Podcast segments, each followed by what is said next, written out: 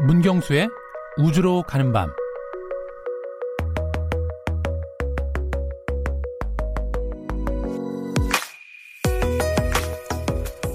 곧 화성으로 발사될 나사의 탐사 로봇 퍼서비어런스는 인간을 대신해 많은 임무를 수행합니다. 그 옛날 화성은 생명체가 살아갈 수 있는 환경이었는지 화성 표면에서 검출된 메탄가스의 발생 원인은 무엇인지 이 모든 궁금증을 해결하기 위해 다양한 실험 장비와 함께 화성으로 떠날 예정입니다. 화성 탐사 로봇은 아, 로버는 로봇이면서 과학자들의 실험 장비를 탑재한 화성 과학 실험실이라고 부릅니다. 화성 탐사가 시작된 이래 실험 장비도 비약적으로 발전했습니다. 겨우 픽셀 수준의 사진 촬영이 가능했던 로버는 레이저로 화성의 암석을 분석하는 수준에 이르렀습니다. 퍼서비어런스는 어떤 실험 장비를 싣고 화성에 갈까요?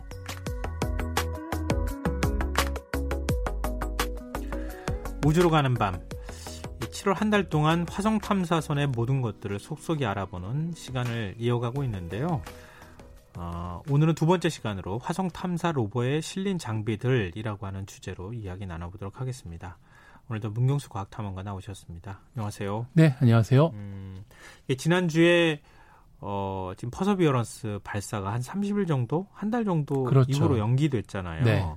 네, 정확한 발사 일정이 나왔습니까? 어, 아직 정확한 발사 일정이 나오지는 않았고요. 그때 공식 발표 이후로. 음. 예, 그런데 사실 이전에 원래 20일 날 발사하기로 했다가 또 22일로 한 번 연기가 되고 네. 이번에 세 번째 연기가 되는 건데 어, 아직까지 발, 예, 그 발사 지연 뭐 더 다른 뉴스가 없는 걸 보니까 아마 예정대로 예, 8월 7월 말이나 8월 초까지는 어, 예정대로 발사를 하지 않을까 그렇게 또 전문가들도 예측을 하고 있습니다. 제가 왠지 불길한데요. 이렇게 말씀드렸잖아요. 세 네. 번씩이나 지금 연기되는 거는 네. 이게 왜 이유가 뭔지는 말씀 어, 이미 뭐 들으신 네. 분들은 아시겠지만 화성하고 네. 지구하고 제일 근접한 거리에 있을 때 발사를 해야 되는 거잖아요. 그렇죠. 발사를 해야 되는데 그 아무래도 이번에 좀 새로운 장비들이 추가가 되다 보니까 네. 그이 조립한 그 탐사선을 이 발사체 그 결합하는 작업이 지연됐다라고만 음. 얘기를 했는데 네. 네. 아마 예정대로 되기를 바래야죠. 아 그렇죠. 지금 뭐 네. 우리 입장에서는 그럴 수밖에 없는 상황인데요. 네. 근데 탐사선에 실리는 실험 장비 얘기를 해주실 텐데 네.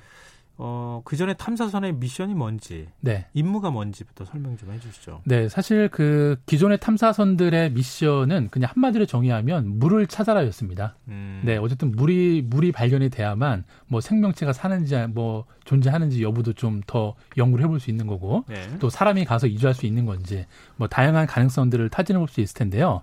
어, 어쨌든 그 공식적으로 그 화성 탐사 미션의 어, 목적이 크게 네 가지가 있습니다. 네. 네, 첫 번째로는 어, 과연 생명체가 살고 있는지 혹은 과거에 살았는지 음. 네, 그런 다음에 또 화성의 이런 기후적인 특징들, 또 지형적인 특징들, 네. 네, 그리고 마지막으로 어, 요즘 분위기가 정말 이러다가 인간이 머지않은 미래에 화성에 정말 이주할 것 같은 그런 분위기들이 많이 조성이 되고 있는데 네. 그래서 인간 탐사를 준비하는 그런 사전 작업 차원에서 이 커다랗게는 이렇게 네 가지 그 미션을 주제로 해서 아마 퍼서비런스도 크게 다르지는 않을 것 같습니다. 음, 그러면은 이번 탐사 임무, 네. 탐사 미션이 기존에 비해서 좀 특별한 점이 있다면요? 네, 아주 특별한 점이 한계가 있는데요. 네. 뭐 기존의 뭐 실험 장비라든지 이런 것들이 크게 차이는 없는데 가장 그 도드라지는 특징이 어 이번에는 어 화성에 가서 그냥 로버가 어 암석이나 토양을 분석해서 음. 그냥 지구로 자료를 보내고 끝내는 게 아니고요. 네. 어 장기적으로 한 10년 플랜을 가지고서 이 토양과 암석의 시료를 지구로 가져오는 네, 그런 미션을 어, 미션의 중책을 맡고서 이 퍼서비런스가 그 시작점이라고 보시면 될 것 같은데요. 퍼서비런스가 가, 지고 오지는 못하는 거죠. 어, 그렇죠. 사실 이번에 그 당장 가져올 수는 없습니다. 왜냐하면 네. 그 귀환할 수 있는 기술이 없기 때문에 어, 어쨌든 그래도 그래, 도 이번에 퍼서비런스는 어, 특별하게 그 시료를 담을 수 있는 캡슐을 가지고 갑니다. 음. 네, 그래갖고 이제 중간 중간 그 탐사 포인트마다 어, 실제로 이제 그, 암, 그 토양의 시료를 담아 놓으면 네. 어, 나중에 예, 다음번 화성 탐사 어. 때 이제 그 시료를 지구로 가져오는 네, 그런 미션을 수행하게 되는데 어, 그렇다고 해서 이제 무조건 가져오는 것만 분석하는 건 아니고요. 네. 어, 1차적으로 이제 지금 가서 예정대로 발사를 하게 되면 어, 도착해서 화성에 이제 암석이나 토양을 분석하기는 하는데 어쨌든 장기적으로는 이 암석과 토양 샘플을 지구로 가져오는 게 어, 이번 퍼서비런스 미션의 가장 그 특징이라고 볼 수가 있습니다. 음, 일단 분석한다는 것도 약간 한계가 있잖아요. 어, 그렇죠. 한계가 있죠. 실험 장비를 싣고 가기는 어려우니까 그렇죠. 결국 뭐 맞습니다. 뭐 탑재 중량도 생각해야 될 거고 네네. 거기에 아무리 뭐 많은 실험 장비를 싣는다 네. 하더라도 어, 몇 가지 장비밖에 못 가지고 가니까 네. 그러니까 일단은 모아서 그렇죠. 이렇게 채, 채집해서 이렇게 둔 다음에 그렇죠. 나중에 언젠가는 올지 모르는 누군가를 네. 기다린다. 그렇죠. 음. 근데 그러면은 실험 장비가 화성 탐사 로버에 실리게 되면 네. 우리 이제 로버 같은 경우에는 다니는 거 아닙니까? 그렇죠. 네. 눈이 있어야 되잖아요. 네네. 그럼 카메라나 이런 우리 카메라 같은 거 그냥 일반적인 뭐 CCTV보다는 훨씬 네네. 성능이 좋을 거 아니에요? 어, 그렇죠. 사실 이 탐사 로봇의 꽃은 거의 카메라라고 보시면 되는데요. 네. 어, 일단 그 퍼서비런스에는 총 23대의 카메라가 탑재가 됩니다. 23대요? 네. 23대는 우리 그 마션인가요? 네. 거기 보면 이렇게 카메라에 빙빙빙 돌던데 그렇죠. 자기가. 그 머리에 달려 있는 그거 하나 정도였는데 네. 과거에는 그 정도였는데 이 퍼서버런스는 23대의 카메라가 탑재가 될 예정인데요. 네. 어, 크게 세 가지 분야로 나눌 수가 있습니다. 어, 일단은 그 공항용 카메라가 9대가 설치가 되고요. 네. 어, 이 공항용 카메라는 탐사 로봇가 이동하는 데 필요한 예, 그런 어떤 음. 영상이나 이미지 데이터를 수집하는 거고요. 네. 그다음에 어쨌든 그 암석이나 토양을 연구를 해야 되니까 연구용 카메라가 또 7대가 달려갑니다. 음. 네, 그리고 어 나머지 7대 1대가 더 있는데 이거는 그 착륙하는 과정 안에서 과정에서 어, 대기권에 진입해서 착륙하는 과정 안에서 그 착륙 지점을 선정하고 네. 예, 주변 환경을 탐지하는 데 또 필요한 카메라가 7대가 달려가는데요. 어 근데 이제 초반에 설명드렸던 그 공항용 카메라가 되게 재밌는데요.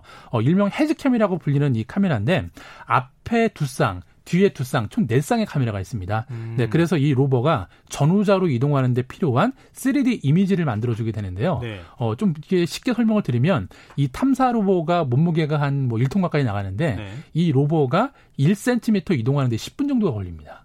1cm를 이동하는데 10분이 걸린다고요? 네, 그러니까 이저앞 뒤에 있는 그 총 네쌍의 카메라가 어, 그 주변을 1cm 이동하는데 그 주변을 다 촬영을 하는 거죠.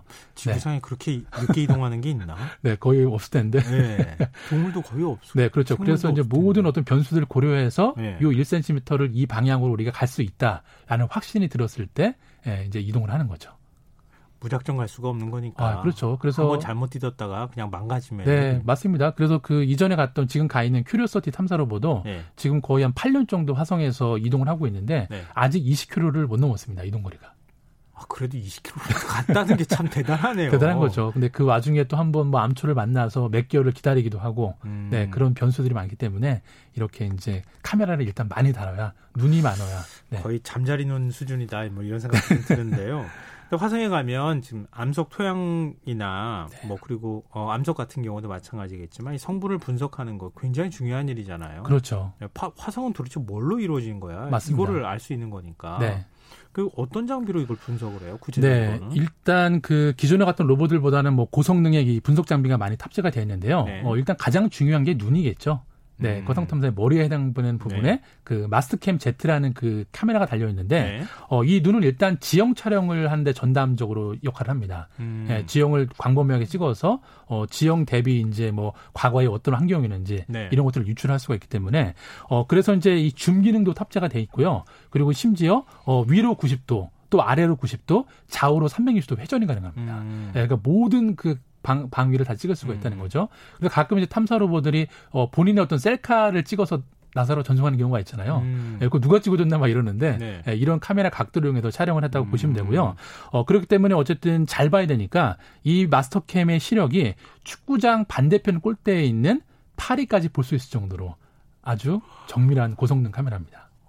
대단하군요. 네. 그리고 어쨌든 뭐, 자기 몸무게 그 다 카메라만 카메라 무게가 대부분이다라고 네 거의 몸체의 실험 장비 무게가 한 80kg 정도 되는데 네. 거의 그 중에 한 3분의 1은 다 카메라 무게라고 보시면 될 것 같아요. 아 그렇군요.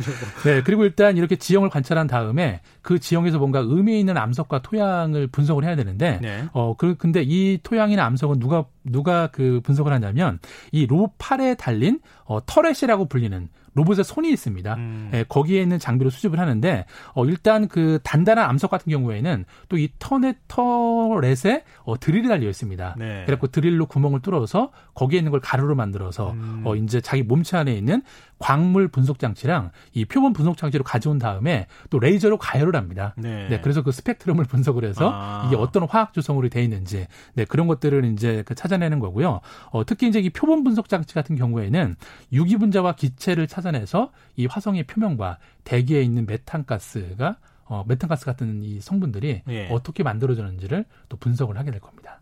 근데 지금 말씀하신 장치 두 개만 말씀하셨는데도 네. 그 일반적으로 굉장히 큰 장비인데 네. 그걸 진짜 소형화하는데도 굉장히 힘들었겠다. 어, 그렇죠. 거의 뭐 그 총 장비들이 한 뭐 열 대여섯 개가 달려 있는데요. 음. 그 중에서 핵심이라고 볼 수가 있습니다. 네. 근데 표본 분석 장치를 만든 과학자고 인연이 있으시다면서요? 네, 어쩌다 보니까 그렇게 되는데요. 어, 이 표범석 장치를 일명 그 SAM이라고 부릅니다. SAM이라고 부르는데요. 네. 네, SAM이라고 부르는데, 어, 이 화성, 이 표본 분석 장치가 어 이번에 그 퍼서비런스에 처음 탑재가 된 게 아니고 어 지금 가 있는 이 큐리오서티부터 장착이 됐었는데요. 음. 어이 장비를 만든 그 MIT 대학의 어 로저 소먼 교수팀이랑 네. 제가 2013년도에 또 호주로 탐험을 갔던 경험이 있는데 네, 네 그때는 그냥 그 푸근한 동네 아저씨인 줄 알았는데 아주 엄청난 일을 하고 계셨던 것 같고요. 그리고 그때 약간 제가 그때는 잘 몰랐는데 약간 그 이 표본 분석 장치에 좀 이렇게 어 프로타입 그런 어떤 그 모조품을 가지고 와서 네. 약간 그런 암석들의 성분들이랑 좀 조사하는 그런 모습들 제가 좀 뒤늦게 본 것 같아서 네, 개인적으로는 되게 영광이죠.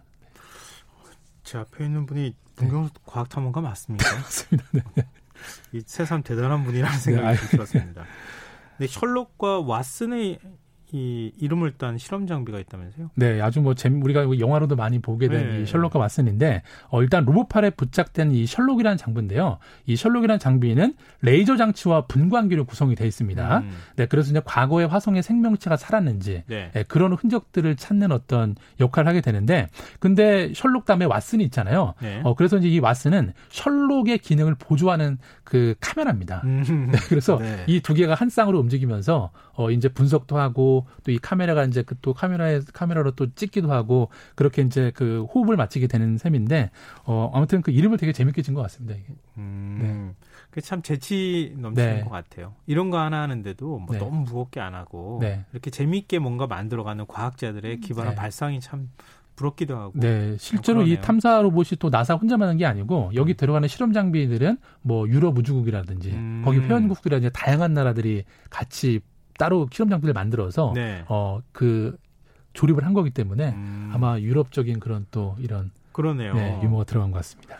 이산화탄소에서 산소를 분리해내는 장비도 있다고 하네요. 네, 사실 그 제가 몇 번 이제 저희 코너 통해서 설명을 드렸었는데 네. 그 몫이라고 불리는 장비가 있습니다. 네, 몫이라는 장비인데 어 아무래도 우리가 이제 앞으로 그 인간이 거주를 화성에서 하려면 음. 가장 중요한 게 산소잖아요. 네. 네, 근데 또 산소고 또 만약에 지구랑 화성에서 어 우주선을 타고서 왕래를 자주 하려면 연료가 많이 필요할 텐데 네. 화성에서 또 연료를 만들기가 쉽지가 않습니다. 음. 근데 연료의 또 대부분의 기폭제 역할을 하는 게 산소기 때문에 네, 네. 예, 그런 것들을 나중에 염두에 두고서 이 몫이라는 장비가 어, 화성 대기에 가장 많이 구성되어 있는 음. 이산화탄소에서 물과 산소를 분리하는 장치입니다. 아. 네, 그래서 이번 성공이 아마 다 실험이 된다라면 어, 다음번에 이 탐사로 보고 갈 때는 이 몫이 장비가 아마 지금 성능의 100배 이상으로 예, 크게 좀 이렇게 성능을 음. 만들어서 정말 이게 가능한지를 아마 타진을 해보게 될 것 같습니다. 어, 그러면 진짜 화성에 만약에 어, 지구인이 간다고 하면은 네. 이런 식으로 할 수 있는 거예요. 어, 그렇죠, 그렇죠. 이산화탄소에서 물과 그렇죠. 산소로 분리해가지고 사람이 숨 쉴 수 있게 될 수 있다. 네.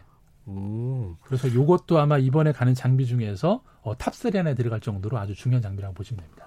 근데 무엇보다 화성에 생명체가 있다고 하는 뭐 증거가 네. 물이 있느냐 없느냐 아니겠어요? 어, 그렇죠. 사실 뭐 그동안 탐사선이나 이제 궤도선들을 통해서 이 화성 그 지각 밑에는 뭐 얼음 호수도 있고 네. 뭐 이런 것들이 발견 감지가 됐긴 했는데 아직 액체, 액체 상태의 물을 우리가 본 적은 없거든요.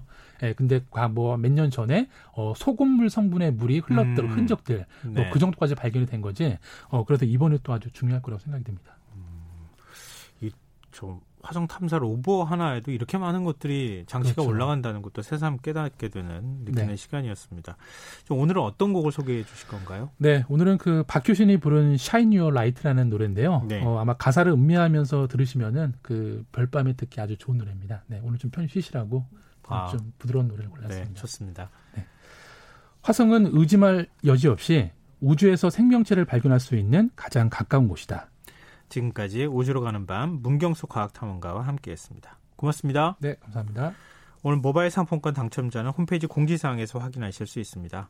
아, KBS 콩을 통해 참여하시고 당첨되신 분들은 저희 홈페이지에 선물방에 게시, 선물방 게시판에 비공개로 연락처를 남겨주시면 좋겠습니다. 저희 이벤트 참여하셨던 분들 말씀드립니다.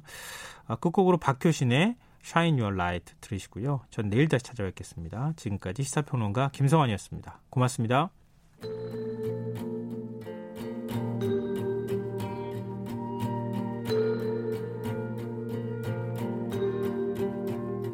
어쩌면 너를 만나고 사